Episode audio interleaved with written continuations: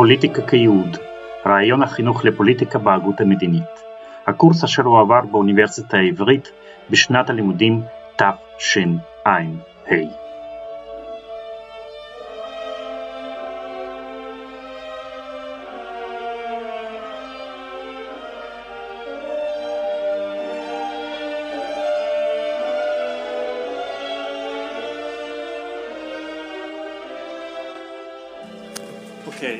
אז צהריים טובים, אנחנו ממשיכים.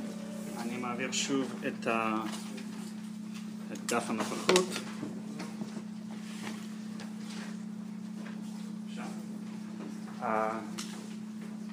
אנחנו היום נדבר על אפלטון ואולי גם נתחיל לדבר קצת על אריסטו ואנחנו נמשיך לדבר על אריסטו בשבוע הבא אז מה שאתם צריכים לקרוא לקראת השיעור בשבוע הבא זה שני טקסטים uh, מאת אריסטו ששניהם נמצאים במודל הם גם בעברית. uh, פרק מסוים מתוך האתיקה שלו ופרק uh, מסוים מתוך פוליטיקה שלו. טקסטים יחסית קצרים. היום אנחנו uh, קודם כל uh, נדבר על אפלטון. ו... בשיעור שעבר אני התחלתי לדבר על אפלטון ודיברתי קודם כל על התרומה של אפלטון למערכת הדימויים של המחשבה המדינית האירופאית באשר לחשיבות של חינוך לפוליטיקה והאופי של מדינאים. ואני קודם כל ציינתי ש... בעצם מאפלטון אנחנו מקבלים את הרעיון הזה שהדבר העיקרי שאנחנו צריכים לדאוג, לדאוג לו אם אנחנו רוצים שתהיה לנו מדינה מתוקנת זה קודם כל חינוך של אליטות. לא כל כך משנה איזה סוג של חינוך מקבלים פשוטי העם או מעמד השלישי, מן הסתם הם יקבלו את החינוך המקצועי שהם זקוקים לו על מנת לבצע את העבודה שלהם, לא משנה מי הם, חקלאים, רופאים וכולי, אבל חשוב מאוד לשים לב לאיך מתחנכת האליטה, כי ברגע, ש, uh, כי ברגע שיש ריקבון בשכבות העליונות של החברה, הריקבון הזה עלול גם להרוס את החברה כולה. וזה עוד שיעור שהמחשבה האירופאית מקבלת מאפלטון, שבעצם ההידרדרות של מדינה לא מתחילה מלמטה, ההידרדרות מתחילה מלמעלה. אם אתם, אני לא יודע עד כמה, עד כמה אתם דיברתם על הפרקים האחרונים של פוליטאיה בקורס המבוא שלכם, אבל בפרקים האלה אפלטון מתאר את ההידרדרות של המדינה האידיאלית שלו. וההידרדרות הזאת מתחילה משינויים יחסית קטנים, בלתי נראים לעין, בתוך התפיסה העצמית של האליטה של אותה מדינה אידיאלית, ואז זה uh, פותח את הדינמיקה שבסופו של דבר uh, מובילה לאנרכיה ולרודנות. אז חשיבות גדולה מאוד לאופיין של האליטות אצל אפלטון.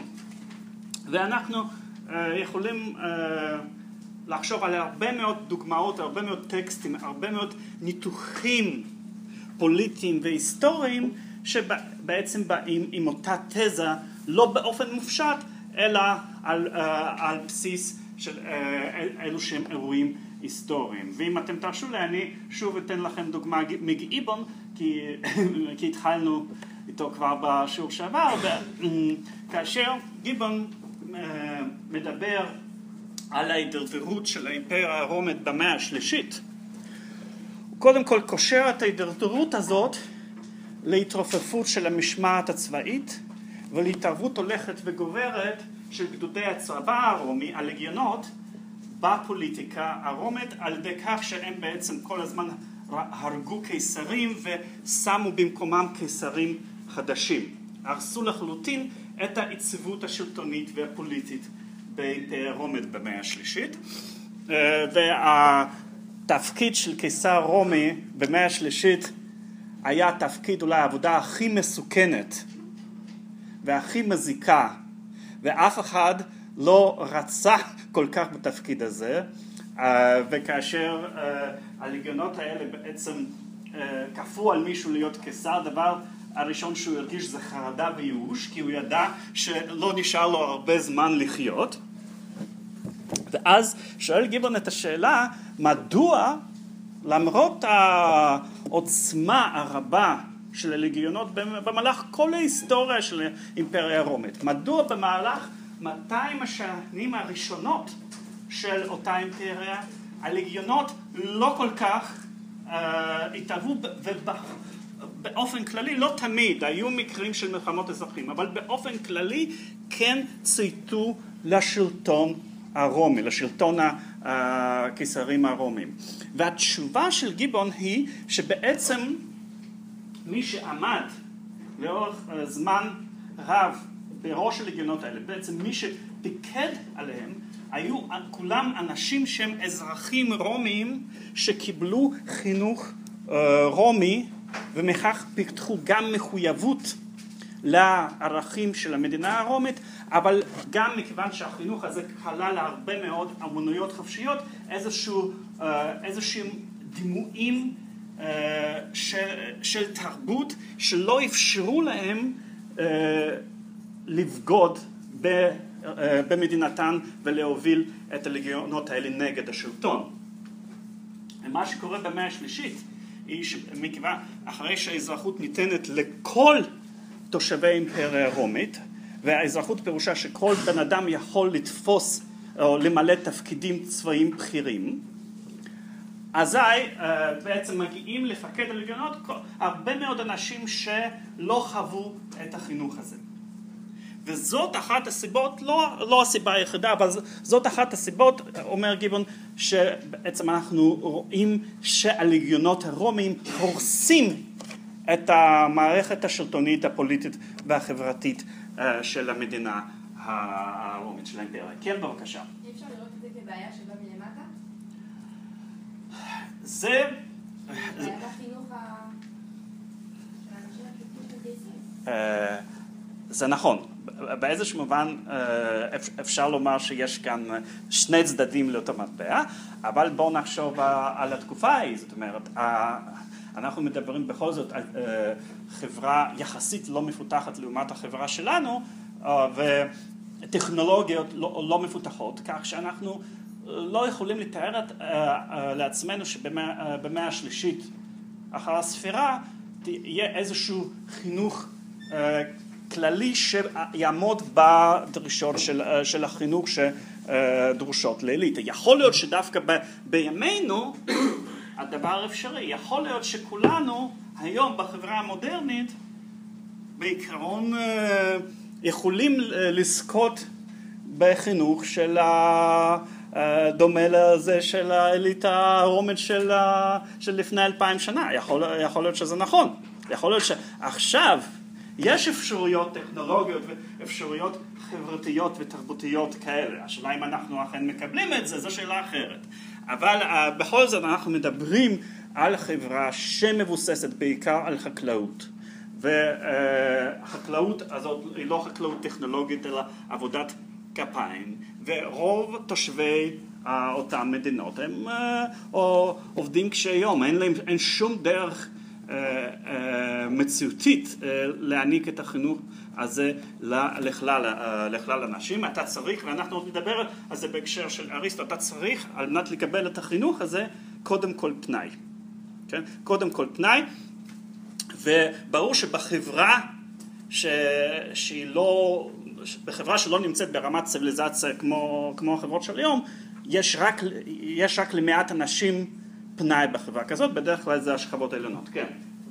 בקשר לשאלה הזאת, זה יוצא שאנחנו מדברים על חינוך דווקא של המנהיג, איך שהוא יהיה מנהיג, אבל אחרי כמו מהפכה תעשייתית וכולי, מהפכה של ההשכלה וכולי, אז אנחנו נדבר על חינוך של ההמונים לפוליטיקה, לתרבות, לתרבות פוליטית, יכול, יכול להיות שכן, יכול, אה, יכול להיות, כאשר, הרי, הרי למה הכוונה כשאנחנו מדברים על דמוקרטיזציה? מה זה דמוקרטיזציה? זה בעצם כניסה של שכבות נוספות יותר רחבות למעגל מקבלי ההחלטות פוליטיות ברמה זו או אחרת. כן? אם כי אפשר לומר שבאיזשהו מובן האירועים של האימפריה הרומית העתיקה הם רואים שיש להם איזשהו אופי דמוקרטי קדמון, זאת אומרת איזשהו גדוד, אה, לגיון של הרומי יכול להתקומם ולשים את מי שהוא רוצה ורוב הקיסרים של האימפריה אה, של האימפריה הרומית במאה השלישית באו מרקעים מאוד פשוטים. כן? הם פשוט התקדמו בשירות הצבאי אה, צבאי שלהם. אבל אה, זה דווקא סימן את ההידרדרות של אותה אימפריה, שבסופו של דבר היא קרסה תחת מתקפות של ברברים מאה שנים לאחר מכן.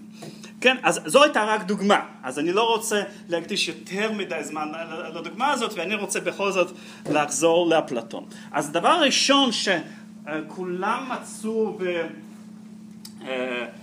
ולמדו מאפלטון הוא החשיבות של החינוך של אליטות קודם כל, החינוך של אנשים שאמונים על הביטחון של המדינה, קודם כל השומרים המעמד השני ואחר כך uh, מהם יוצאת קסטה של שליטים. יש עוד דבר אחד שאנחנו רואים אצל אפלטון ומופיע uh, כמעט בכל ספרות שעוסקת בחינוך לפוליטיקה ובאופי של מדינאים לפחות עד הזמן המודרני, עד, עד, לתחילה, עד לתחילת העידן החדש וזה החלוקה או סיווג של תכונות בסיסיות או תכונות נעלות ש, אה, שבן אדם שרוצה להצליח במדינאות, זאת אומרת להיות מדינאי טוב ומוסרי,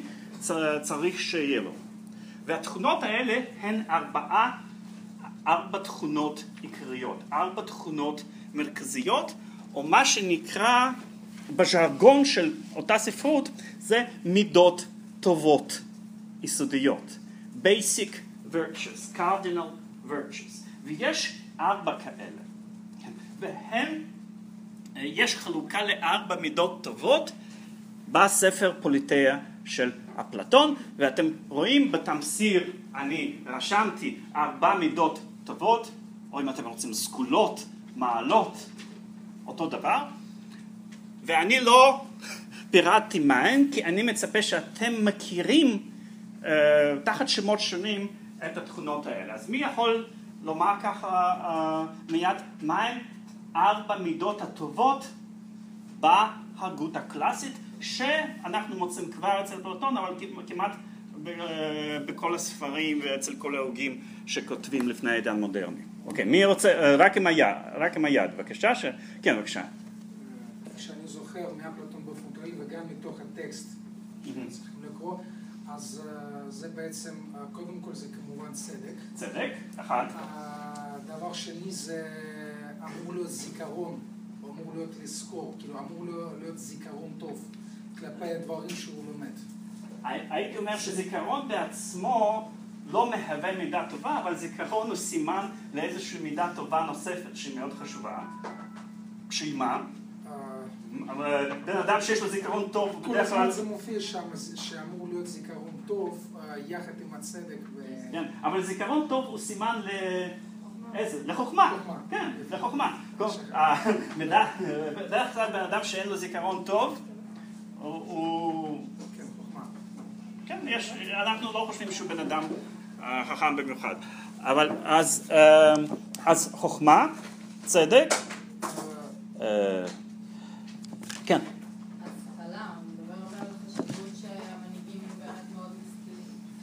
כן, השכלה אבל זה נכנס לקטגוריה של חוכמה. אבל אני לא מתייחס לאותם קטעים שאתם קראתם, אני מתייחס לאותם דברים שאתם אמור, אמורים הייתם ללמוד. זאת אומרת, אה, עוד שני דברים אנחנו זקוקים. יכולת לדיון. אה, אתה אמרת משהו. אומץ. אומץ לב. אומץ לב. ו... מתינות. מצוין, מצוין. אלה ארבעת הדברים, אנחנו יכולים לקבל אותם תחת שמות שונים בשפות שונות. למשל בתרגום של פוליטאה מאת אפלטון, כן, מאת אפלטון, אז שם, שם משתמשים במקום מתינות במילה, בביטוי יישוב דעת. כן, נכון? אם אני זוכר? אז יישוב דעת בתרגום העברי. אבל יישוב דעת, ראיות, נאותות, מתינות, התנהגות מכובדת, זה כל שייך פחות או יותר לאותה מידה הטובה. לא, אומץ לב, או עוז רוח, או קשיחות ועקשנות אה, מסוים, מסוג מסוים. יכולת העמידה, זאת מידה טובה אחרת.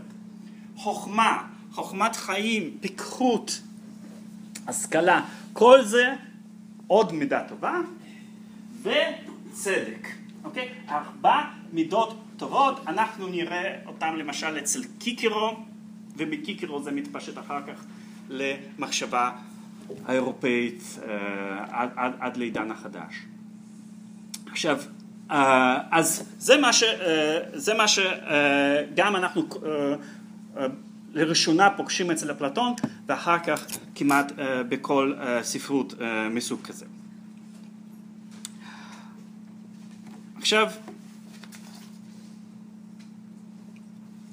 רק שאצל אפלטון, כפי שאתם כנראה יודעים או זוכרים, הוא לא רק מסווג, הוא לא רק מבחין בארבע מידות טובות האלה, אלא הוא בעצם מדבר על איזשהו סדר נכון בין ארבע תכונות האלה. ואולי מישהו גם זוכר איזו, אה, איזה סדר צריך להיות לפי אפלטון בין, אה, בין התכונות האלה. כל התכונות האלה הן חשובות, אבל יש כאלה שהן יותר חשובות מאחרות. אז באיזה סדר אנחנו צריכים לסדר את התכונות האלה? קודם כל, מה, מה בראש? חוכמה. מה בראש זה חוכמה, ואחר כך במקום השני? אומץ לב. ובמקום השלישי? יישוב דעת. ואיפה צדק? הצדק הוא נובע מכל... זה הסדר. צדק זה הסדר, בדיוק. צדק זה בעצם השילוב הנכון של שלוש התכונות האחרות. צדק זה כאשר החוכמה היא בראש והיא שולטת בעוז רוח, אומץ לב, ששולט ביישוב הדעת. אז המבנה הזה הוא ייחודי לאפלטון. בדרך כלל כשאנחנו אחר כך נקרא uh, על ארבע מידות טובות האלה, אנחנו לא נראה אותן מסודרות בסדר הזה, וצדק יהיה פשוט אחת מתכונות, uh, אחת מהמידות הטובות לצד uh, שלוש המידות הטובות האחרות, אבל אצל אפלטון, זאת אומרת זה ייחודי לתפיסה, לתיאוריה שלו, צדק זה בעצם השילוב הנכון של שלוש התכונות האחרות. כן? כן, בבקשה. נראה שאפלטון, הוא את זה כאקסיומה, זה ההנחה שלך, שזה ארבעת המידות, זה מה שצריך להתעסק איתם. גם נכון שפרוטגורס, כאילו, דן איתו על הארבע המידות האלה, כאילו זה כבר כמו ארבעת היסודות, שזה כבר לא ברור איפה זה הגיע. אנחנו, תודה שאתה אומר, זו שאלה מאוד חשובה בעצם מאין, איך, לפחות מאין אפלטון לוקח את זה, מה מידת המוחלטות שהוא מייחס לתיאוריה שלו, ואנחנו נדבר על זה כי זו נקודה מאוד חשובה עבור, עבורנו, אבל לפני, לפני שאנחנו נגיע לזה אני רוצה לומר לכם עוד כמה דברים על אפלטון באופן כללי. אז uh,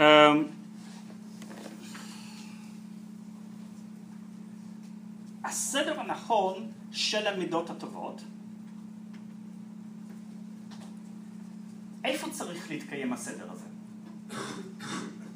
איפה? מה המקום? קודם כל בנפש. קודם כל בנפש. שבן האדם, שהוא בן אדם טוב, צריך להתאפיין בסדר הנכון של ארבע, שלוש התכונות האלה, וכאשר הסדר נכון, הוא גם בן אדם צודק. רק בנפש? כן, בבקשה. גם בחברה, זאת אומרת, נפש זו, זו אנלוגיה לחברה. זה אומר שגם בחברה צריך להיות הסדר הנכון של המידות הטובות. קודם חוכמה, אחר כך עוז רוח ואחר כך יישוב הדעת. השאלה היא, השאלה היא, ויישוב הדעת, אה, למה זה מתייחס? לאיזה, אה, לגבי מה בן אדם צריך להיות מיושב? לגבי מה הוא צריך להיות מתון? יצרים. יצרים, נכון, אוקיי? אז uh, בעצם יישוב הדעת זה איזושהי דרך לספק את היצרים שלנו בצורה כזאת שהן לא תהפוכנה לאלימות ולא, ישים, ולא תשימנה את עצמן בראש מעל uh, חוכמה ומעל uh, אומץ לב. כן? אז עכשיו, וכאשר אני אומר, וכאשר אני אומר ששלוש המידות האלה צריכות להתקיים בסדר הזה בתוך מדינה, בתוך חברה, מה זה אומר ש... כאילו, זה די ברור מה זה אומר מבחינת האדם היחיד, אבל מה זה, אומר שהתכונות האלה צריכות להתקיים בסדר נכון במסגרת החברה. איך אנחנו אה, נבין את האמירה הזאת? כן, למה? איך זה- איך זה מתקיים בחברה? כן. מה זה אומר כשאני אומר שבחברה יש סדר נכון בין מידות טובות? בבקשה. מעמדות אולי. כן, מה זה אומר מעמדות? פשוט אתה... אה, אה, אני- אה, זאת תשובה נכונה, אבל אני רוצה שאתה תפרט כדי שאנחנו נבין. שיש ציפייה במעמד ככל שהוא יותר גבוה, שככה יענה על כל המכלול, וככל שהמעמד יותר נמוך, הציפייה מהחברה, מהמדינה, מהממשל, לא משנה מה, שתהיה היענות על אותן תכונות, ואותו מודל יורדת ופוחתת, ובהתאם כך מתייחסים לאותם אנשים. זה נכון, אה, אה, רק שנייה, אני, אני פשוט רוצה לחדד קצת את מה שאתה אמרת. זה, זה לא כשהמודל הוא הכי מובהק במעמדות העליונים, אלא שאפשר לומר שבכל אחד מהמעמדות יש תכונה בולטת יותר מתוך שלוש התכונות האלה, ו, ו, ואצל המעמד, המעמד הראשון התכונה הבולטת ביותר היא חוכמה. אצל המעמד השני התכונה הבולטת ביותר אומץ לב. אם כי יש לו גם חוכמה וגם זה, אבל זה, זה מה שבולט אצלו.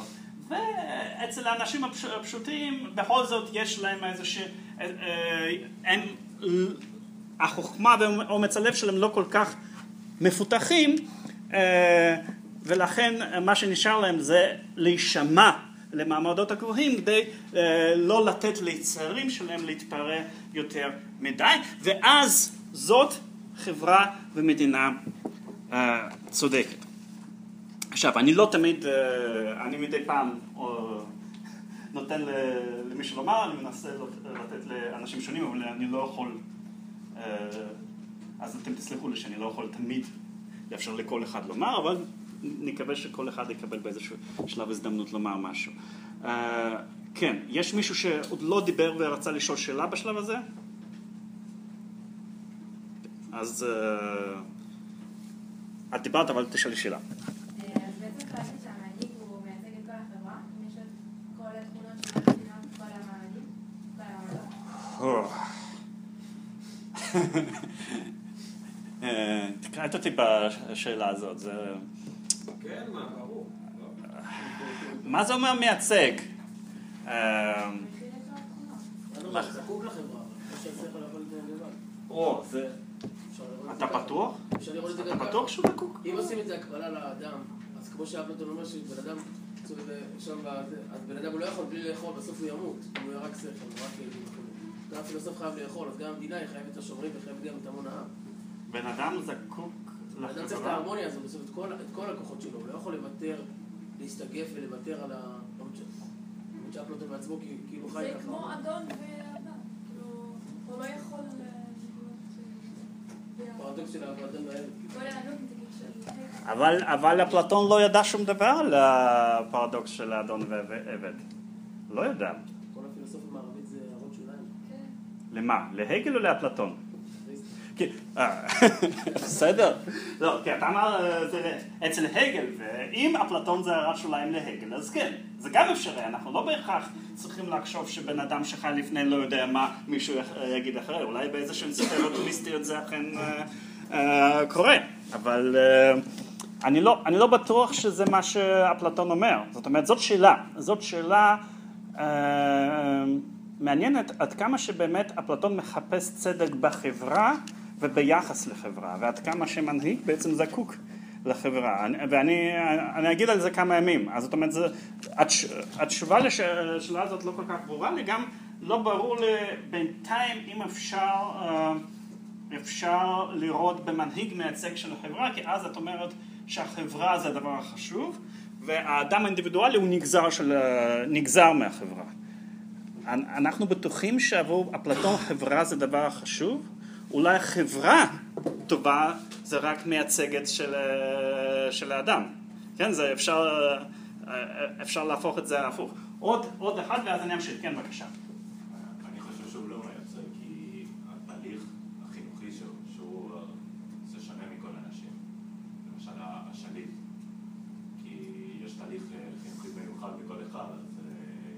אפשר לומר שהוא מייצג את כל החברה.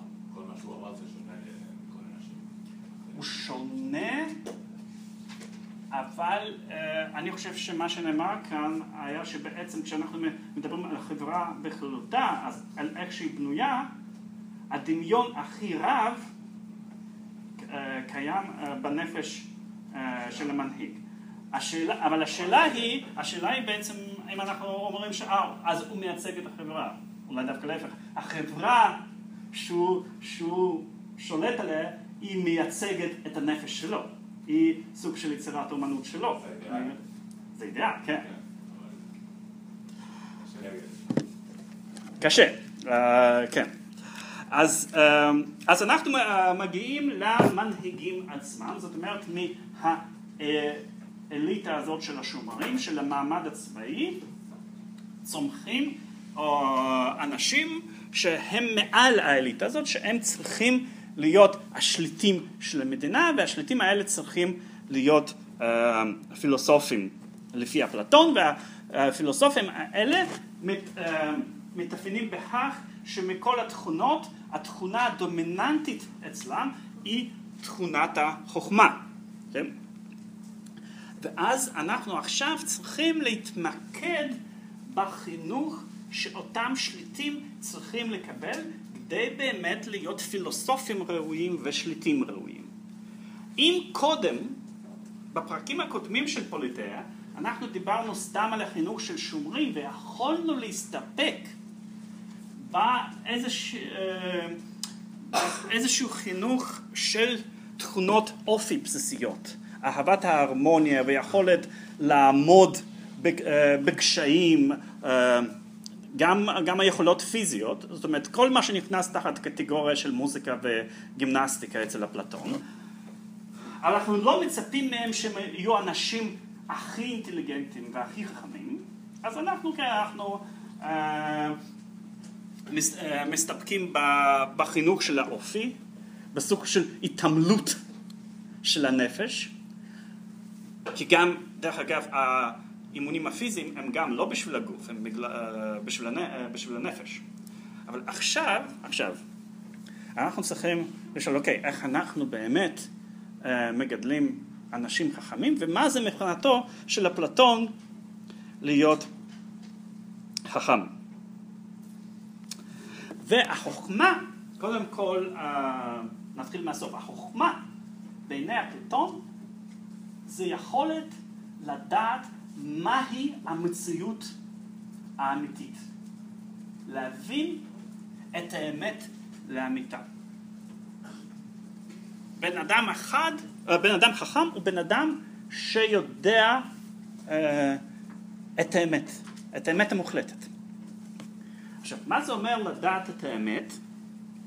איפה נמצאת האמת? בעצם, אה, מה, מהי מהות הדברים לפי אפלטון? מה אנחנו צריכים לדעת ש, אה, כדי שאחרי שאנחנו נדע את זה, אנחנו אה, נוכל לומר, אוקיי, אנחנו מבינים את המהות של כל דבר בעולם. לדבר הזה אפלטון קורא אידאות, כן? אותן מהויות אינטלקטואליות של כל דבר שאנחנו רואים כאילו במציאות, או חווים במציאות, כן? יש הרבה שולחנות שאנחנו רואים, אבל יש אידאה אחת של השולחן, סליחה על, ה, אה, על הדוגמה הוולגרית. אבל יש איזשהו התנה, דוגמאות של התנהגויות שאנחנו חושבים שהן התנהגויות אה, צודקות, אבל יש אידאה מהות של הצדק. אנחנו לא יכולים לראות את האידאה הזאת בעיניים שלנו, אבל אנחנו יכולים להתבונן באידאות האלה אה, מבחינה אינטלקטואלית, וכאשר אנחנו מבינים, יודעים את האידאות האלה, אנחנו יודעים כל מה שאנחנו צריכים לדעת על המציאות. ברגע שאני יודע מהי האידאה של צדק, אני גם יכול ליישם את האידאה הזאת אה, בהתנהגות שלי אה, בעולם הלא מושלם שלנו. ויש גם מדרג בין אידאות שונות, כנראה, כאשר די ברור שיש סוג של אידאת על, אידאה שהיא שולטת בשאר האידאות. יש אידאות ספציפיות, אידאות של צדק, אידאות של יופי, אידאה של חשמל אולי, למרות שאפלטון לא ידע שום דבר על אה, חשמל, אבל גם זו אידאה, אידאה של שולחן או של מיטה, אבל מעליהם יש אידאה שהיא אידאה של הכל, שהיא אה, שופכת את האור שלה על הכל, וזאת אידאה של מה? ידיעת האמת. באמת עם מה? בצדק. לא צדק? מילה אחרת? טוב. הטוב. אוקיי. אז אידאת הטוב היא אידאת העל. היא אותו שמש אה, ש- אה, שזורחת ונותנת לנו אפשרות אה, לדעת את האמת גם על דברים אחרים. כן. ואני, אה, ואני עוד אגיד לכם בעצם מדוע, מדוע אפלטון חושב ש... אה, דווקא החוכמה הזאת, הידע הזה, הוא זה שמכשיר את האנשים שיש להם ידע כזה להיות מדינאים, אבל לפני זה הוא צריך להתמודד עם, ה... עם התהייה, ותהייה היא איך אתה יכול לומר שהפילוסופים צריכים לשלוט כאשר אנחנו במציאות, בערים שבהן אנחנו חיים, רואים שמדובר באנשים הכי הכי עלובים ובזויים. כן, אבל מה אתה רוצה עכשיו לומר שהאנשים המוזרים האלה הם אלה שצריכים להיות שליטים של העיר?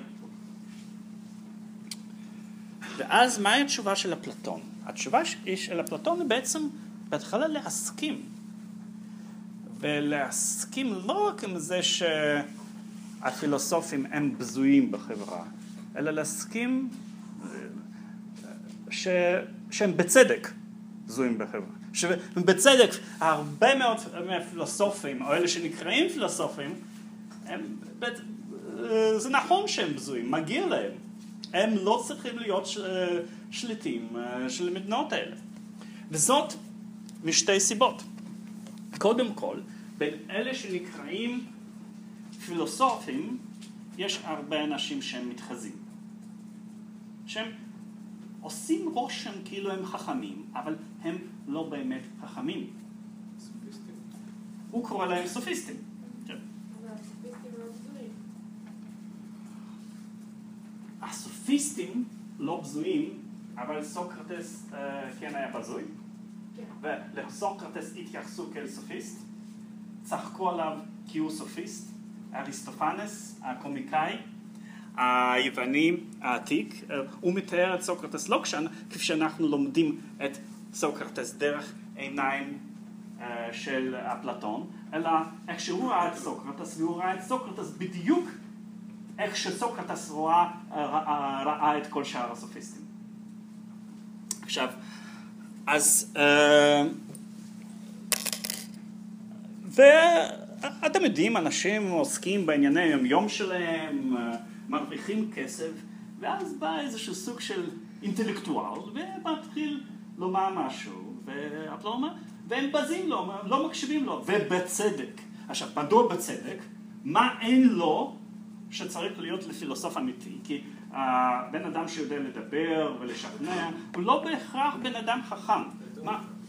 אה, רק... אה, כן, כן. אה, מה מאפיין את הבן אדם החכם? הפילוסוף האמיתי מול... אדיבות? אה, זה לא, לא מבחינת, מבחינת הסוג של ידע, סוג של חשיבה שלו. זה דווקא די נגזר ממה שאני אמרתי לפני זה. אולי אין אין לו אמת.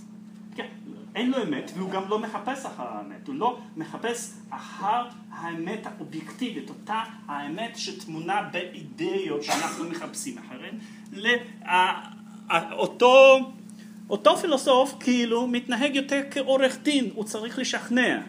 ופעם הוא משכנע את הצד הזה, ופעם הוא משכנע את הצד השני. דרך אגב זה מאפיין מאוד, אה, מאוד חשוב דווקא של חברות דמוקרטיות. תחשבו על התרבות של debating.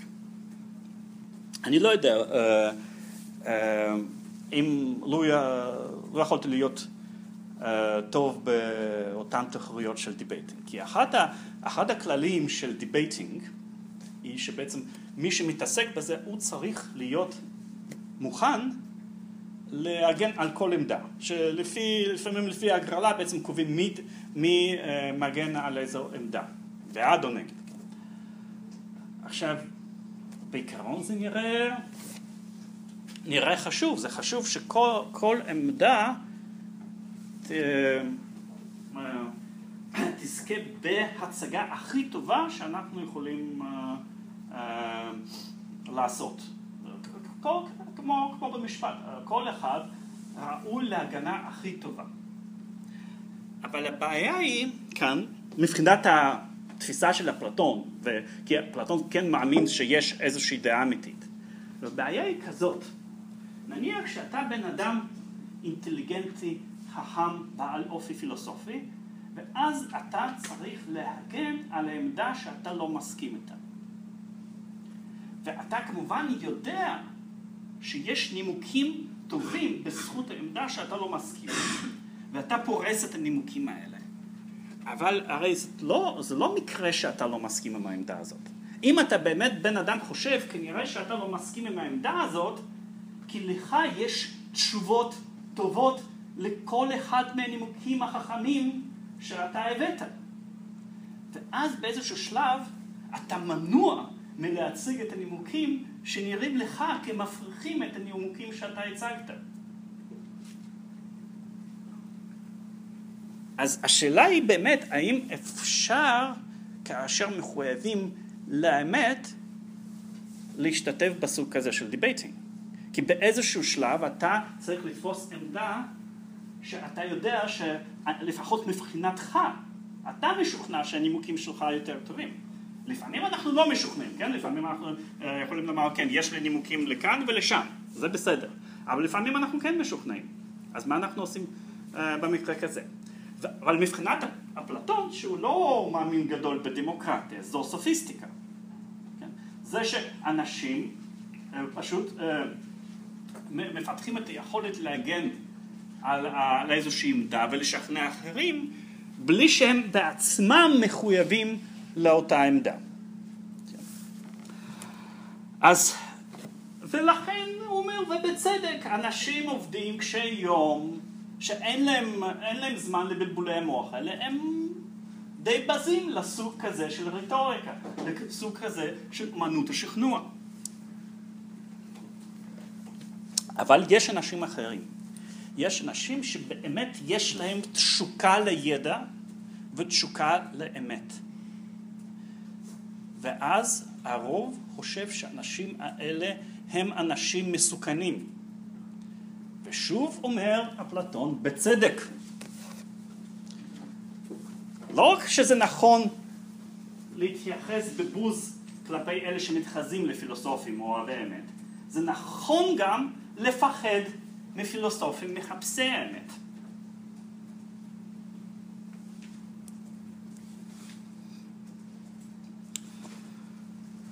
למה? מה, מה כל כך מסוכן בחיפוש אחר האמת מבחינת אפלטון? שאין אמת מוחלטת. שמה? שאין גם אמת מוחלטת, אז זה לא... אבל אפלטון כן מאמין שיש אמת כאילו מוחלטת. שאנחנו לא יכולים לראות את האמת. הוא, לפחות בפוליטאה, אולי לא בדיאלוגים הקודמים, אבל בפוליטאה הוא כן חושב, לפחות הוא מצהיר, אני לא, לא יודע אם הוא מאמין בזה, אבל הוא מצהיר שיש אפשרות לראות אמת מוחלטת, ושפילוסופים הם אלה שמסוגלים לכך, אם אנחנו ניתן להם את החינוך הנכון. אבל, אבל מה מסוכן בזה? מה מסוכן ב, ברצון להגיע לאמת מוחלטת? כן, בבקשה. אני חושבת שכל הנושא של משל המערה הוא מדגים למה, מה, מה יש בבין האדם שמפחד מהאמת המוחלטת. כלומר, האמת המוחלטת מפחידה, כי ברגע שאתה בעצם מערער את המציאות כמו שאני הכרתי אותה, אז, אז אני באיזשהו אופן אין לי אחיזה. אני מפחדת מהאור, כי אני עד עכשיו הייתי לצללים ולמערה, ואתה גם בא ואומר לי שכל מה שחייתי לפיו הוא שקר. אז זה מפחיד. נכון? והאור זה טוב? זו האמת. כאילו, אבל, אבל יש לנו כאן בעיה. אם זה טוב, מדוע אפלטון אומר בצדק? בצדק מפחדים מפילוסופים. פילוסופים אנשים מסוכנים. כי לא כל אחד יכול להתמודד עם, עם, אה, עם חשיפת האמת. כאילו, אנ- אנשים לא באופן טבעי, כאילו במשל המערה, הם לא מוכנים להתמודד עם זה שיש אמת. אה, זאת אומרת, אה, א- א- את אומרת שאפלטון חושב שיגרם לאיזשהו סוג של סבל פסיכולוגי מזה שהם לא יוכלו להתמודד מול האמת הזאת. שזה בבסיס כל אדם שהוא לא פילוסוף, הוא לא, הוא לא, יוכל, הוא לא יכול להתמודד עם האמת כמו שהפילוסוף מתמודד, ולכן צריך את הפילוסופים ש, שיתפקדו על, על התקן הזה, כי כולם לא יכולים להיות במקום. כן, אבל אז אנחנו חוזרים, אז הוא אומר, כן צריך את הפילוסופים שיתמודדו עם זה. אבל כאן אנחנו עדיין לא הגענו לפילוסופים כאלה שיכולים להתמודד. אנחנו כאן הגענו לפילוסופים אמיתיים שלא יכולים להתמודד, שהם מסוכנים באמת מבחינת אפלטון. זאת, אם אתם קוראים, אה, זה לא בדרך כלל הדבר הראשון שאנחנו יודעים או חושבים כשמדובר על אפלטון, איך שאנחנו לומדים אותו, אבל זה, יש שם בטקסט, ויש באותם עמודים שאני נתתי לכם, אני עוד מעט אסביר, אם כן יש לכם איזושהי אה, הצעה נוספת. מישהו שם רצה הרבה זמן, כן, בבקשה. רציתי רק להגיד שכאילו, במשל המערה בעיניי זה לא שהאמת היא מסוכנת, כי האמת הרי מוצגת כדבר שהוא טוב וחיובי. הסיפור פה זה שלאנשים אין את היכולת באמת להתמודד עם, עם מה שהם נחשפים אליו, ואני לא, כאילו, ודווקא, כאילו, תקן אותי אם אני טועה- אבל לאורך כל הסיפור הכוונה היא שדווקא אנשים כן ייחשפו אל האור וכן יבינו את האמת ויצאו מהחושך. זה נכון בהחלט, זה נכון, אנחנו יודעים את זה על אפלטון. אבל, והשאלה היא עכשיו, לא על משל, משל המערה, ששם זה ברור שהפילוסוף הוא טוב, טוב שהוא יוצא וטוב שהוא חושף את האמת, השאלה, מדוע יש פילוסופים שהם מסוכנים? זאת השאלה. השאלה שלו, אם אני לא טועה, הייתה למה האלו שלא יכולים להתמודד עם האמת, דווקא הם מסוכנים. לא, אלה- כזה. לא מבחינת, לא מבחינת העם שלא יכול להתמודד, אלא המצב, אה, יש, נופל איזשהו פגם אצל פילוסופים עצמם שמחפשים אחר האמת. אז הוא עונה לשאלה, כפי שאני זוכר, הוא כותב בצורה כזאת שיש סכנה גדולה שהחברה עצמה שהם נמצאים בה, שאפילו הם למרות שהם כן יודעים את האמת, כל ההנאות שקיימות בחברה בעצם יוכלו לה- להשחית אותם, את מי? את הפילוסופים. והם יותר ילכו לכיוון של ההנאות האלו מאשר אה, לכיוון של ידיעת האמת עד הסוף. ולמה שהם ילכו לכ- לכיוון ההנאות? הם אנשים חכמים. כי אין מה לעשות, הם נמצאים בתוך העולם הזה. הם נמצאים, הם, אה, הם, הם, הם רוצים לקבל את האוכל, וזה זה טוב אה, לרצות, כאילו לאכול, אבל כל עוד הם, בוא נגיד ככה, כל עוד הם, הם שמים את זה במקום הראשון, אז כל הפוקוס, כל הריכוז על האמת האובייקטיבי, הוא, הוא הולך ו, ו, ופוחת. בעצם מה, ש, מה שאתה אומר, זה מתקשר, סליחה, אה, מתקשר שוב לאותו רצון להסתכל על, קודם כל על חברה, ואחר כך על מנהיג כנגזר מהחברה. מה שאני חושב, ושוב, זו פרשנות, אתם לא חייבים לקבל את זה, אני חושב שיש סימוכים רבים בטקסט. אבל מה שאני חושב שהסכנה העיקרית לא באה מתו, מבחוץ, הסכנה העיקרית באה מתוך הנפש של פילוסוף עצמו. כאן, כאן נקודת התורפה, ונקודת התורפה היא כזאת, חיפוש אחר ידיעת האמת הוא גם תשוקה, תשוקה אחר האמת. בן אדם שאוהב אמת, לא אוהב אמת מסיבות רציונליות או מסיבות פרגמטיות, אלא שהוא מרגיש תשוקה מאוד מאוד חזקה אחר האמת. רק ש... אה, אה, שנייה, אני צריך להסביר את הנקודה הזאת. והתשוקה החזקה, אפלטון משתמש במילה ארוס, וארוס זה בדרך כלל אה, מילה שקשורה לתשוקה מינית. אבל תשוקה מינית במובן הזה, ובשפה הזאת, לא, ארוס לא בהכרח מתייחס לתשוקה מינית, אלא לכל תשוקה חזקה, כי תשוקה מינית היא סמל, אה, אה, תשוקה מינית היא סמל לתשוקה חזקה שאי אפשר אה, לעמוד נגדה. וזאת התשוקה, זאת אומרת, זה המנוע, מנוע של פילוסופיה. מי שאין לו מנוע הזה, הוא אף פעם לא יגיע לגבהים של ידיעת אידאות.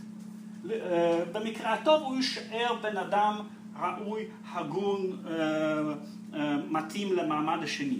בלי התשוקה הזאת, בלי המסירות המוחלטת לחיפוש אחר האמת, אי אפשר להגיע לאמת. רק שנייה. אבל, לא, לא, זה, אני פשוט אמרתי פשוט, כשאני שואל, בבקשה תענו, אבל אם יש לכם שאלות עכשיו, תרשמו, כי אתם רואים שאני באמצע של איזשהו קו מחשבה, אני לא יכול להרוס אותו. כי אחרת, כל השאר הם, הם ישכחו את מה שאני אמרתי, כן? זה חשוב מאוד. אז uh.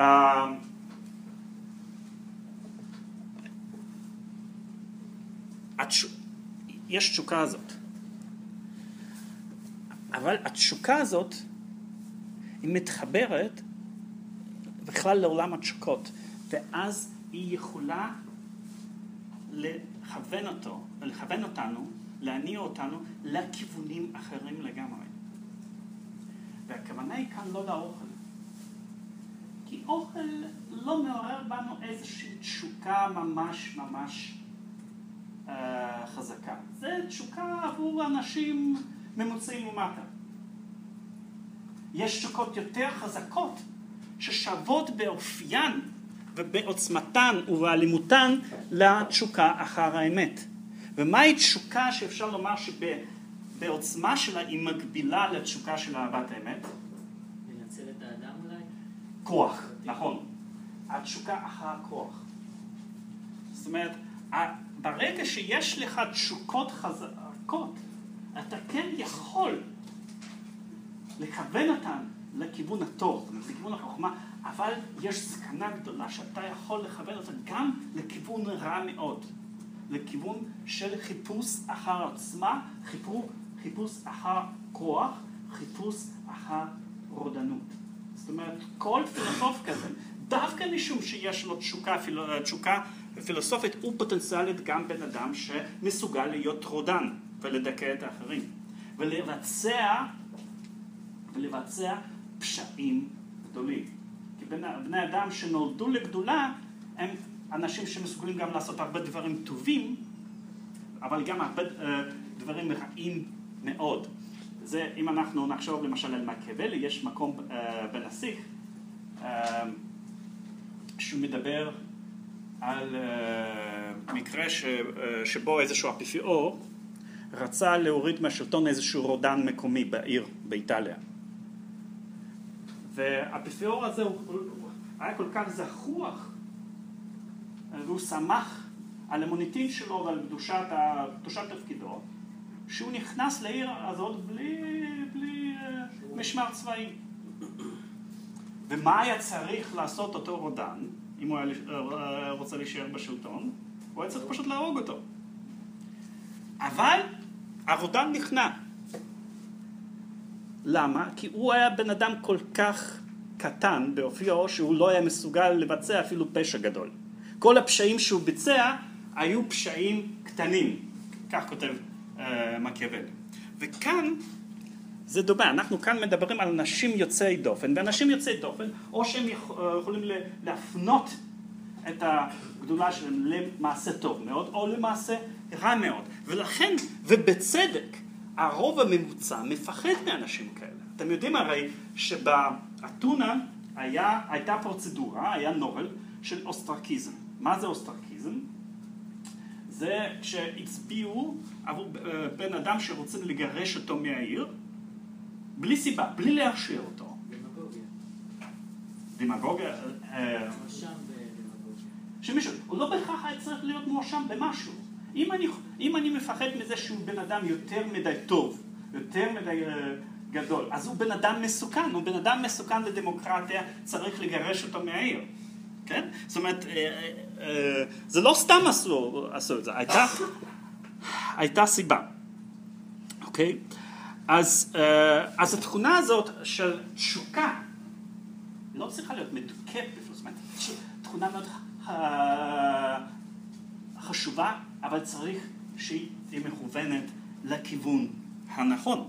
ודרך אגב, אה, הכפילות הזאת, הסיכוי והסיכון באהבה, ומה זה אהבה? זו תשוקה חדשה, אה, חזקה, זה אחד המוטיבים החשובים אצל אפלטון, בדיאלוג אחר שלו, הוא נותן את המשל של אה, שני סוסים שמסמנים בשבילנו אהבה, אהבת הדברים על בסיס יצרים, אה, סוס שמושך אותנו לכיוון של יצרים, והסוס האחר ש, אה, שדוחף אותנו לכיוון של אהבת הידע והחוכמה והטוב. ואנחנו צריכים לכוון אותם ככה שאנחנו, את האהבה שלנו אנחנו נפנה, אנחנו נפנה למקום הראוי, למקום של ידע של תבונה ומקום שלא נכנע ליצרים. דווקא מכאן, הנוב... מכאן במושג של האהבה האפלטונית. כן? אוקיי, אז... אה, אה, אה, אוקיי. אז אמ, אז נכון, בערים, ואפילו יכול להיות שבערים כפי שהן, אין סיכוי שפילוסופים ישלטו, ומי שיקרא פילוסוף וישלוט בעיר כ- כזאת, יכול להיות שהוא בכלל לא פילוסוף, אלא רודן. כי אמנם יש לו תכונות של גדולה, אבל התכונות האלה מופנות לצבירה של עוצמה.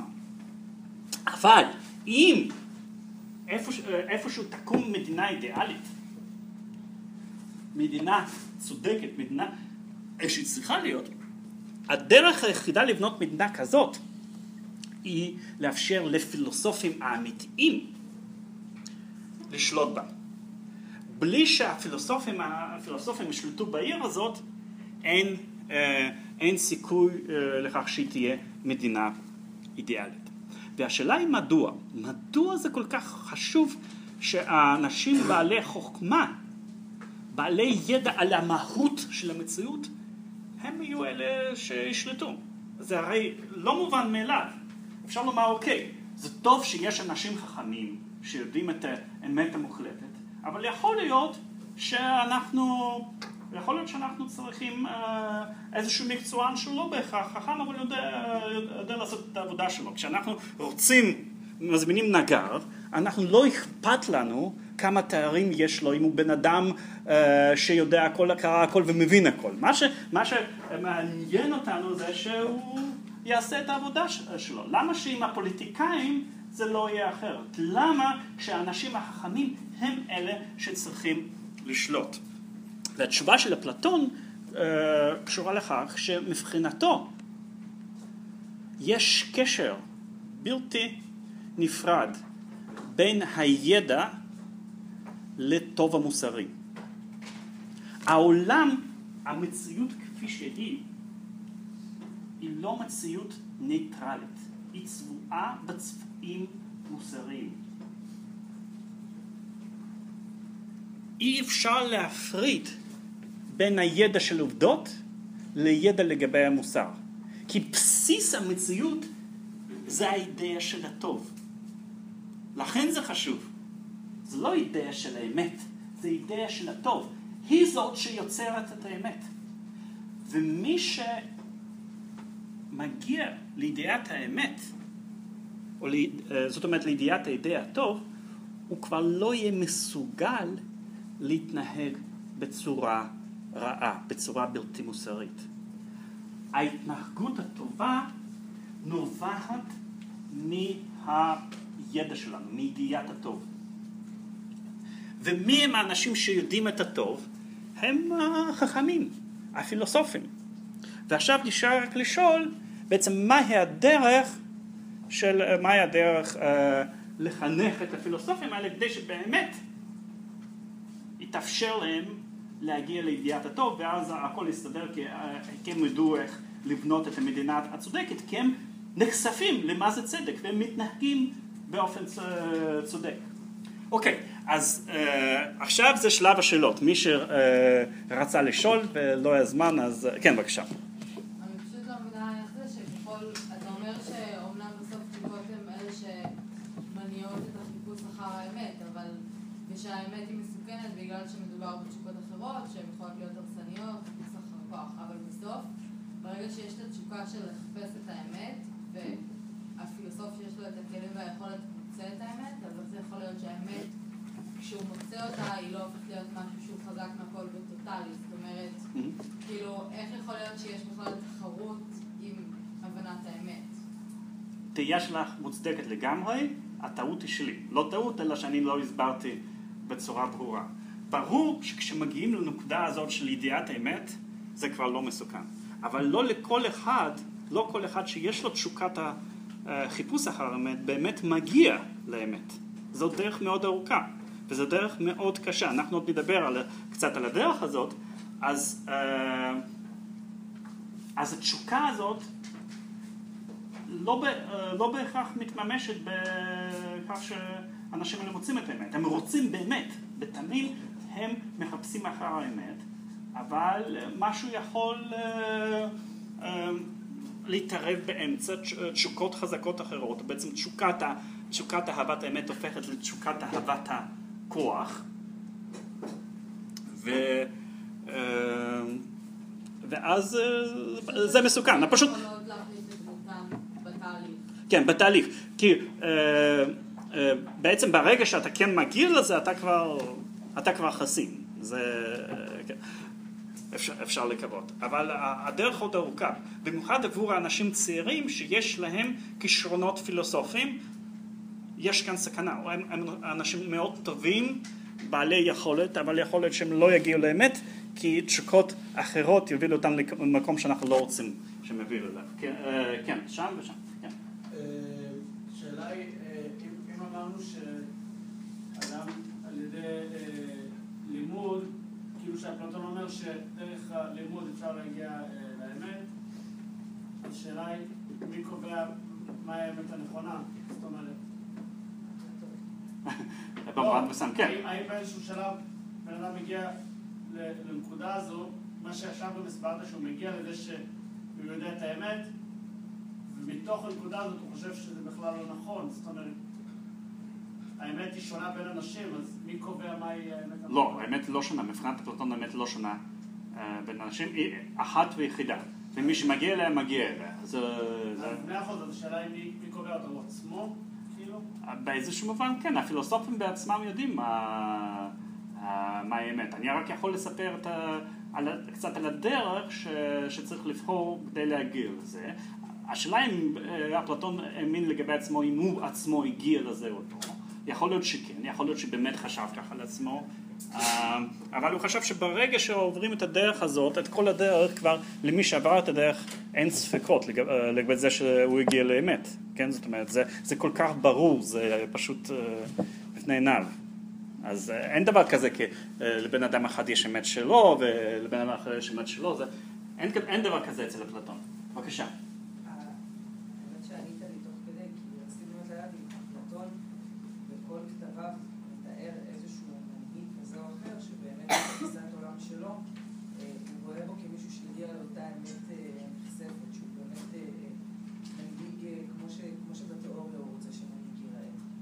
אני חושב שאפשר לומר אפלטון היה חושב שאם הוא היה מנהיג, הוא היה מנהיג כזה. הוא לא היה מנהיג. הוא לא היה מנהיג, ואלה שהוא רצה להיות היועץ שלהם לא כל כך התנהגו כפי שהוא רצה, אז הוא אה, לקראת סוף חייו די התאכזב לגבי זה, אבל כן. בכל, אפשר גם לומר שזה איזשהו ניסוי מחשבתי, כן? זאת אומרת, זה לא בהכרח מחייב את אפלטון אה, לאיזושהי פעולה אה, ספציפית. ניסוי מחשבתי, איזו מדינה תהיה מדינה צודקת. יכול להיות שמדינה כזאת לא תקום לעולם, זה גם, זה גם יכול להיות. זה ת- תלוי איך, איך אנחנו מבינים, איך אנחנו מפרשים את אה, אפלטון. אה, כן, עוד שאלה אחת ואני אמשיך, כן.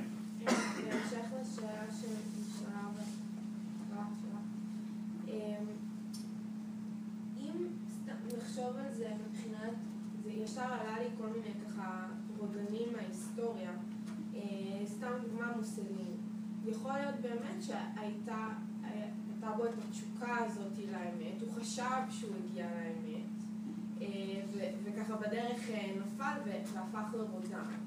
אז האם הפוטנציאל של הארוס הזה, של התשוקה על האמת, הפוטנציאל להפוך לרודנות, אולי, אולי נובע דווקא מזה ש, שאתה מגיע לאיזשהו מצב שאתה כבר ממש בטוח שאתה יודע מה האמת, ואז אתה בעצם משליט אותה על האחרים בלי לראות בעיניים, מה שנקרא. כלומר, זה, כאילו, האם זה מה שבסופו של דבר מוביל ל... אה, זה יכול להיות, זה בהכרח מה שהרבה אנשים היום או בתקופה המודרנית יגידו שהדבר הכי מסוכן זה שיהיה מנהיג שיודע, אה, שהוא יודע את כל האמת. אה, אפל, אה, אם אני חושב מה אפלטון היה עונה את זה, היה אומר ככה, זה פשוט מאוד אה, לבדוק את זה. בכל, פשוט צריך לנהל עם אותו בן אדם שיחה פילוסופית. בתוך כמה דקות כל הבניין הזה, הפילוסופי שהוא בנה, הוא התרסק. זה, אם זה לא האמת, אם זו, זו על בסיס של תשוקת הרודנות שכל כך רחוקה מהאמת, אז אתה צריך איזה שתיים שלוש דקות וזהו. ואם באמת אתה מנהל איתו שיחה פילוסופית, אתה יכול לשכנע אותו. הוא יראה מיד, הוא יראה מיד ש... שאין שום אמת במה שהוא מאמין בו. אה, ולכן פילוסוף אמיתי אף פעם לא, לא יפחד משיחות פילוסופיות, כי הוא, כי השיחות הפילוסופיות האלה לא יערערו את תפיסת עולמו, כן? אז אני ממשיך. אז השאלה היא, אז השאלה איזה סוג של ידע אנחנו צריכים לתת לאנשים שיהיו שליטים, זאת אומרת לפילוסופים. וה... תשובה שהיא די ברורה ממה שאני סיפרתי, היא שהידע הזה צריך להיות ידע של דברים תיאורטיים, לא ידע של דברים מעשיים. כי ברגע שאנחנו יודעים את הדברים המופשטים ביותר, את האידאות, אנחנו כבר נסתדר עם, ה, עם הפרקטיקה, כן? אה, אפלטון לא חושב שמבחינה פרקטית, ברגע שאתה חכם ברמה תיאורטית כזאת, אה, ברגע שיש לך IQ של 150 ואתה אתה יודע הכל, אז אה, בטח שאתה תוכל לנהל את המדינה ואת, אה, ואת הנשים, אז אני לא חושב שלהחלטות מעשיות, לדברים הפרטיים במציאות, יש, אה, יש איזושהי אוטונומיה. ברגע שאנחנו יודעים את האמת, אנחנו נוכל איכשהו אה, ליישם את האמת הזאת. סליחה, סליחה.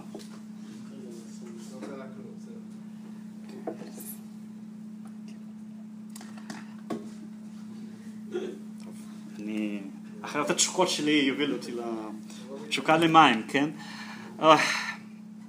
אוקיי, אז, והוא מתאר, והתהליך הזה, התהליך הזה הוא תהליך ארוך. זאת אומרת, אנחנו לוקחים אנשים בגיל, באיזה גיל? מתוך, הש- אה, לפני זה פילוסופים מקבלים, כשהם ילדים הם מקבלים חינוך רגיל של שומרים, כן? עד גיל 20, ובגיל 20 הם מתחילים חינוך תיאורטי במדעים, והחינוך הזה נמשך כמה שנים, מישהו זוכר? עשר שנים. ורק אחר כך, כשאנשים מגיעים לגיל 30, מתחילים את החינוך הפילוסופי, שנמשך 50, 50 שנים, ואז אחרי זה הם מגיעים לתפקיד שלטוני, הם הופכים להיות מלכים פילוסופיים רק בגיל 50, עשרה אנשים, וסליחה על המילה, עם רוטציה. אה, כן, אז ברוטציה הם עושים את זה. אה, שנה אחת מתוך עשר שנים. והסיבה של רוטציה היא לא, ש, אה, לא שיש להם תשוקה להיות בשלטון, אלא דווקא להפך. יש להם אינטרס להיות בשלטון עד כמה שפחות ולהתמסר לעיסוקים הפילוסופיים.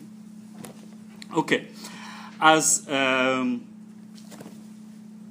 מה קורה בין אה, גיל 20 לגיל 30?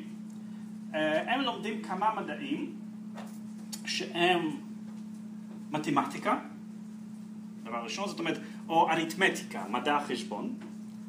אחר כך הם לומדים גיאומטריה. אחר כך הם לומדים אסטרונומיה. ואחר כך הם לומדים מדע ההרמוניה. אה, מה משותף לכל המדעים האלה? המדעים האלה מבחינתו של אפלטון עוסקים באיזשהם אמיתות נצחיות. והאמיתות שאפשר לתפוס בצורה הרמונית ואלגנטית.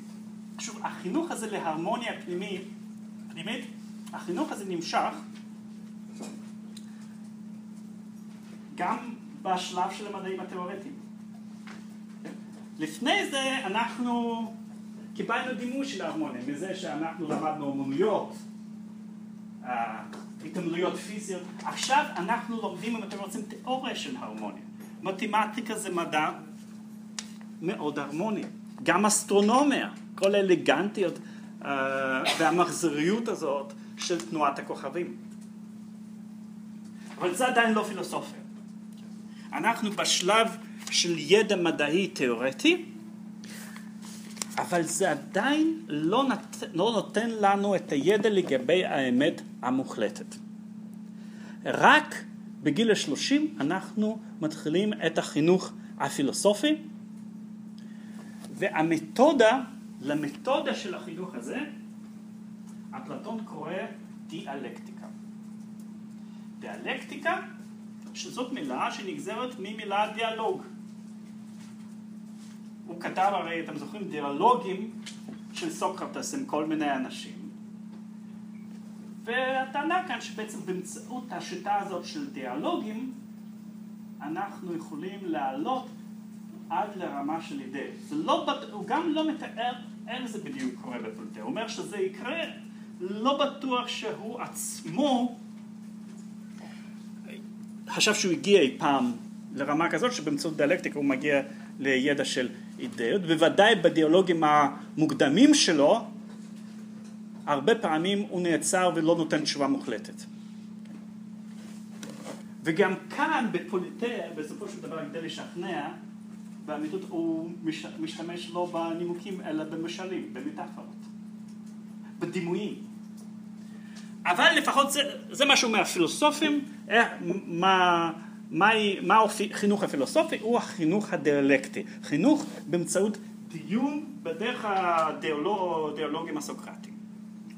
עכשיו, ואני צריך להסביר משהו, אה, לפחות לא איך החינוך, מה התוצאה הסופית של החינוך הזאת תהיה, כי לא בטוח שאפשר בכלל לתאר את זה, אבל להסביר משהו על היגיון שעומד מאחורי הטענה הזאת של אפלטון. וההיגיון הזה, ההיגיון הזה נחשף במשל של הקו המחולק, אוקיי? אז אני רוצה לספר משהו על הקו המחולק.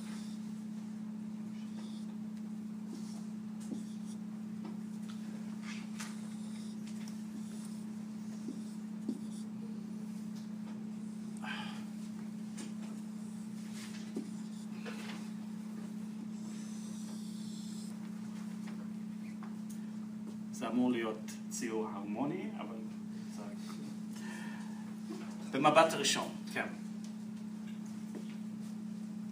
ברור שזה פעמיים יותר ארוך מזה, שתיים, זה, זה באותו גודל, זה פעמיים ארוך מזה, אז מקבלים שלוש, שש, שלוש. ככה. קיימת היררכיה, איך בעצם רוכשים ידע, או איך בעצם אנחנו מזהים התקדמות של ידע אצל בן אדם. זה התקדמות מאיזושהי ראייה מעוותת, לא מושלמת, לתוך ראייה הרבה יותר ברורה, מובהקת ונכונה. ויש כאן ארבע דרגות שונות של תפיסה או של ידע, וכל אחד מהן גבוהה מה, מה, מהרמה, יותר, יותר, ידע יותר טוב מהידע הקודם. הקו המפריד העיקרי הזה בין שתי רמות תחתונות לשתי רמות עליונות הוא הקו בין העולם הוויזואלי, עולם שאנחנו רואים במו עינינו, לעולם אינטלקטואלי, עולם שאנחנו יכולים אה, להתבונן בו באמצעות חשיבה, אבל אף פעם אנחנו לא יכולים לראות אותו. הקו הזה. ויזואלי לעולם האינטלקטואלי. כן. אז מבחינתו של אפלטון, המציאות, המהות של המציאות נמצאת בספירה האינטלקטואלית. שם נמצאת האמת המוחלטת, והעולם כפי שאנחנו תופסים אותו, רואים אותו, עולם של אובייקטים, הוא רק השתקפות לא מושלמת, מעוותת, בעייתית, של אותו עולם אינט, אה, אינטלקטואלי מושלם. יש שולחן מושלם בתוך העולם של האידאות, ויש איזשהו משהו שאפילו אפשר לקרוא לו, בקושי אפשר לקרוא לו שולחן, לזה אפשר לקרוא שולחן לא. אה, כן, אפילו, אפילו הכל נופל ממנו. אז, אה, כן, אז, ואני פשוט סימנתי פרופורציות בין, כשתיים לאחד, בין האמת להשתקפות לא מושלמת של אותה האמת. יש פרופורציה של 6 ל-3, כן? זה העולם הוויזואלי, הוא השתקפות לא מושלמת של העולם האמיתי, העולם האינטלקטואלי. אבל אם אנחנו נסתכל בתוך העולם הוויזואלי, גם שם יש רמות, שתי רמות של ידיעה.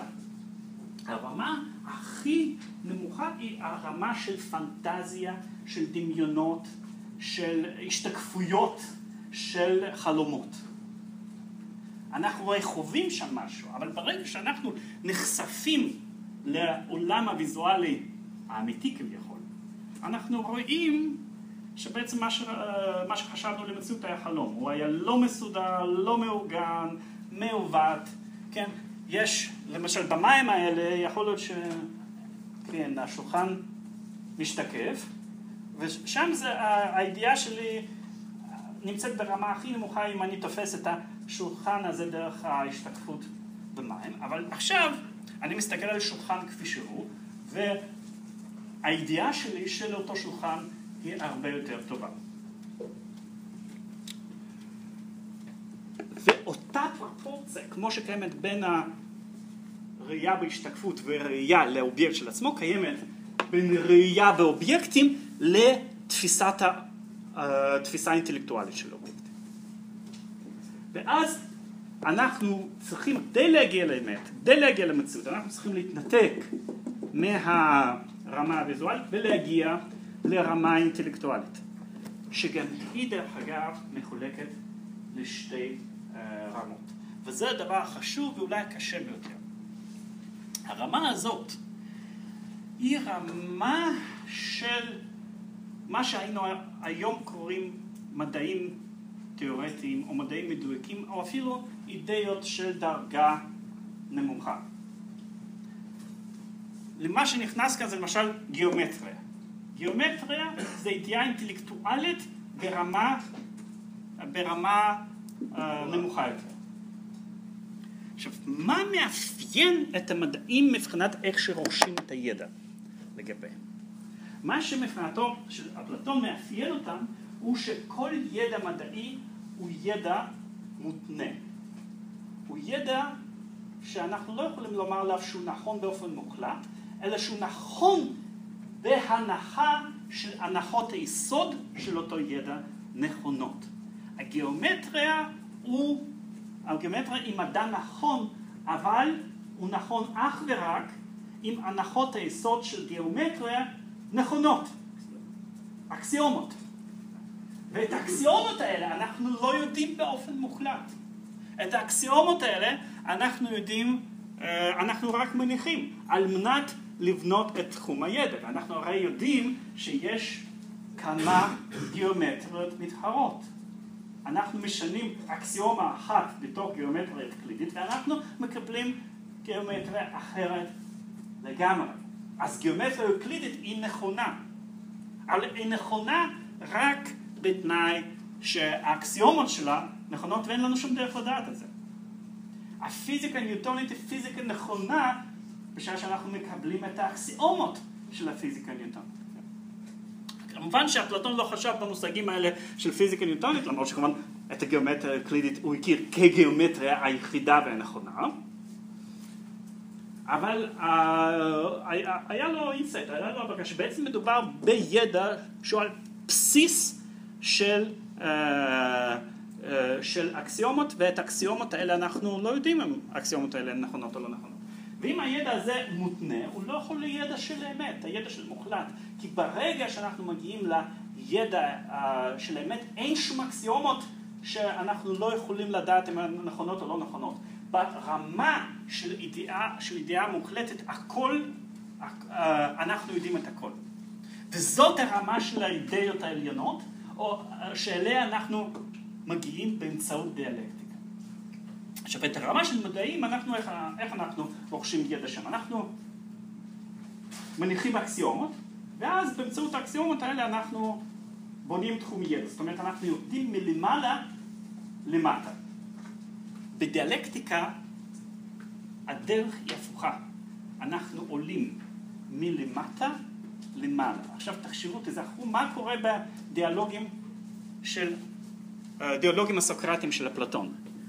אנחנו לא מתחילים מאיזושהי הנחות יסוד או מאיזשהם כללים בסיסיים. אנחנו מתחילים מהידע הקיים, היומיומי, המעוות, הלא נכון, ואז אנחנו שואלים שאלות לגביו, ואז דרך זה שאנחנו שואלים שאלות לגבי הידע הזה, אנחנו הורסים את המוסכמות האלה. כי אנחנו רואים פתאום שאנחנו מגיעים לכל מיני סתירות, שאנחנו לא חשבנו לעומק. ו, ואנחנו חוזרים במהלך הזה, וחוזרים, ואנחנו כל פעם עולים במידת הבהירות של אותו דבר שאנחנו דנים uh, לגביו. בתקווה שבסוף אנחנו נגיע לאיזשהו מצב שלא יהיה לנו שום ספק לגבי אמיתותו ושום יכולת להרוס את הרעיון הזה. כי אנחנו יכולנו להרוס את הרעיון של הבן אדם הממוצע בדיאלוג הזה כי פשוט, כי פשוט אה, זה לא היה רעיון נכון, הוא, הוא טעה. אנחנו הראינו לו, לו שהוא טעה באמצעות בדיקה פנימית של הטענות שלו. ברמה הכי גבוהה, ברמה של אידאה, זה כבר לא אפשרי, שם הכל מסתדר אצלנו בראייה ברורה, נכונה של האמת. ואת זה במהלך, במשך עשרים שנה, אמורים ללמוד הפילוסופים. ושוב, אפלטון מזהיר אותנו כנגד הסכנות של הדבר הזה, של הדיאלקטיקה. כי איך מתקדמים בדיאלקטיקה? בדיאלקטיקה מתקדמים על ידי זה שאנחנו טוענים טוענה, טענה ומיד מפריחים אותה, מיד שוללים אותה, כי, כי אנחנו מוצאים איזושהי סתירה בטענה הזאת.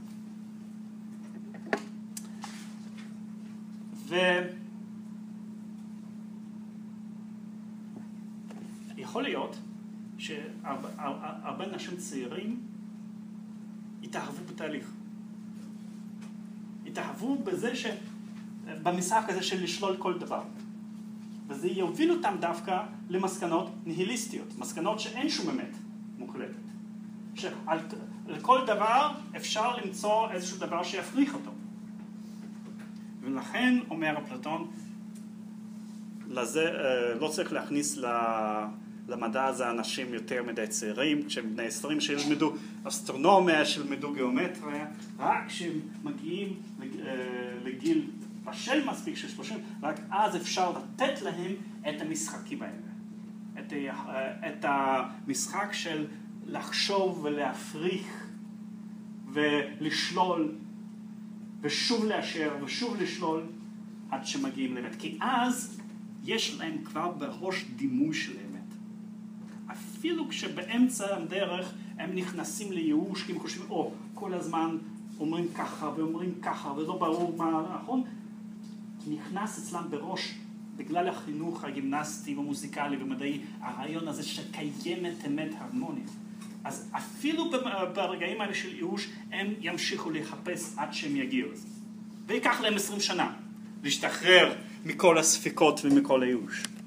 אז זה בעצם, זה בעצם המשמע, המשמעות של החינוך הדיאלקטי הפילוסופי אה,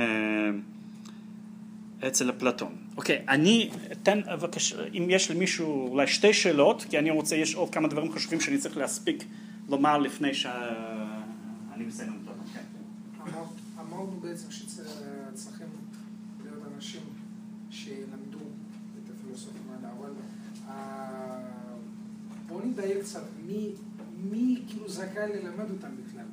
מי יכול ללמד אותם? הפילוסופים של הדור הקודם. למרות שהם לא שלטו? אה, למרות שהם לא שלטו, כי אה, בוא נאמר, אה, אתה יכול להפוך לפילוסוף גם בלי מדינה.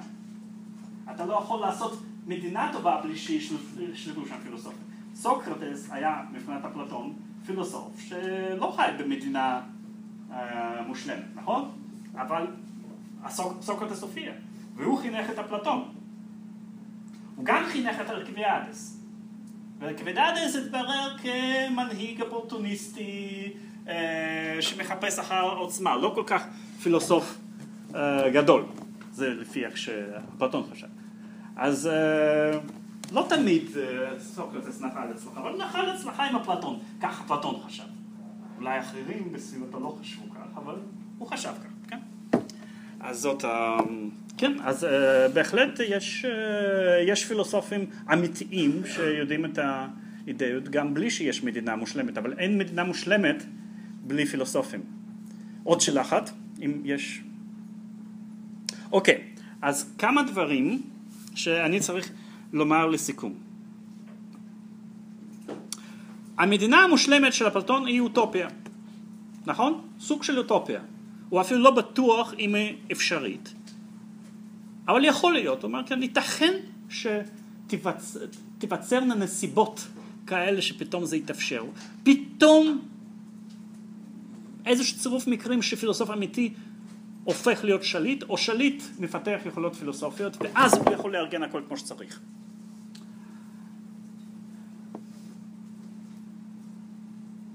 עכשיו, אני חושב שיש תנאי אחד, ויש הנחה אחת, הנחה אחת לגבי טבע האדם, שמאפשרת לאפלטון לחשוב שה, שהדבר אפשרי באופן תיאורטי לפחות.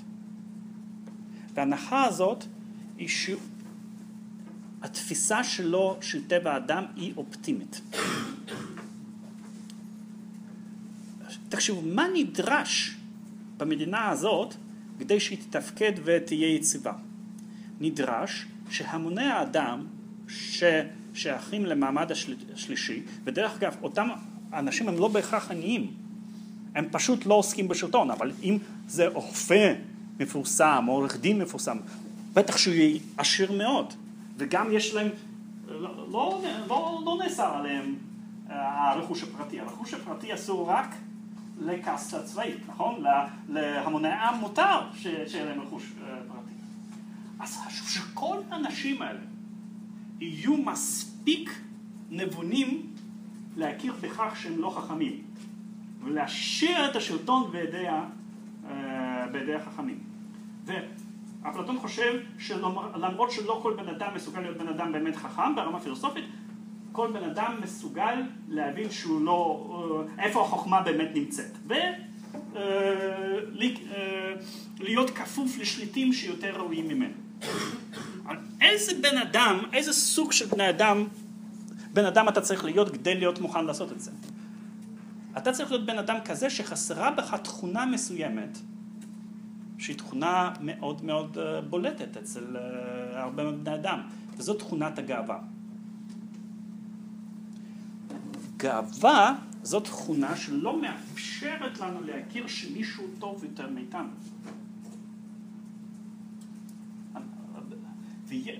אה, ואם אתה רוצה לבנות מדינה שבנויה בצורה כזאת, היררכית, ושכולם יהיו מאושרים, אתה צריך להניח שבני אדם יכולים להשתחרר מתכונת הגאווה הזאת. האם הדבר אפשרי? אפלטון חושב שכן, שזה, שזה אפשרי אולי. אבל הוגי דעות שיש להם תפיסה יותר פסימית לגבי טבע האדם, יגידו לא. אתה אפילו, יכול להיות שאתה צודק בכל דברים. יכול להיות שבאמת, אם תהיה מדינה כזאת, ואם באמת יהיה פילוסוף כזה שישלוט בצורה צודקת במדינה, אז יכול להיות שזה זה הדבר הכי טוב. אבל זה בלתי אפשרי, כי אנשים, בני אדם, אף פעם לא יסכימו לקבל את הסדר הזה, בגלל תכונת הגאווה שלהם. וקשורה לזה גם תפיסה של אפלטון שבעצם אין דבר כזה שבן אדם חוטא מרצון. בן אדם, כי מבחינת אפלטון להיות לא צודק זה להזיק לעצמך. אם בן אדם באמת יודע שהתנהגות לא צודקת היא לא טוב, טובה בשבילו, אז הוא אף פעם לא יעשה דברים לא צודקים. אז התנהגות לא טובה היא תוצאה של טעות אינטלקטואלית. ברור, אם אנחנו יודעים שאוכל מסוים הוא לא אוכל בריא, למרות שאנחנו אוהבים אותו, אנחנו לא נאכל אותו, חושב אפלטון. הוא צודק?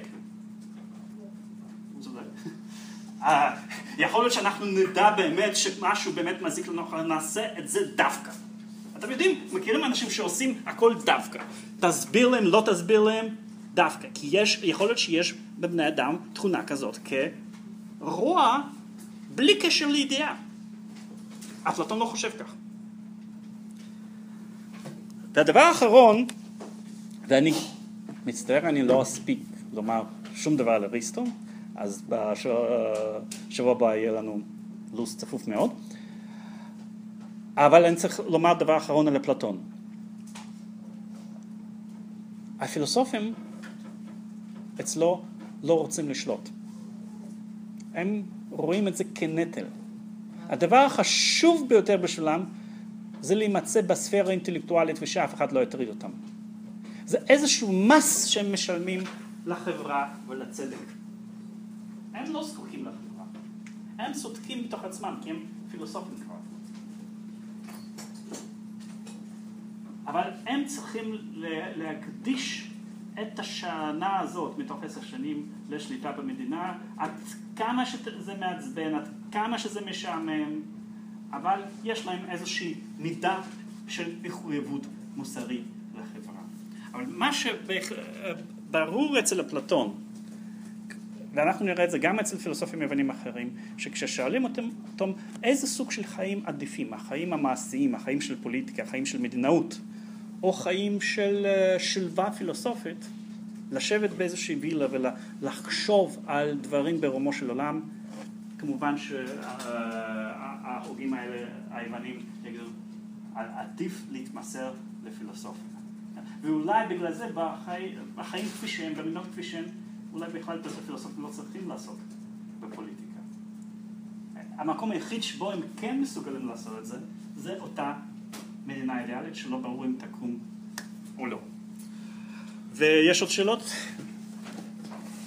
אז זהו, אז תודה רבה לכם. אריסטו, אל תשכחו שני קטעים שצריך לקרוא, הם קצרים, אז אריסטו בשבוע הבא. תודה.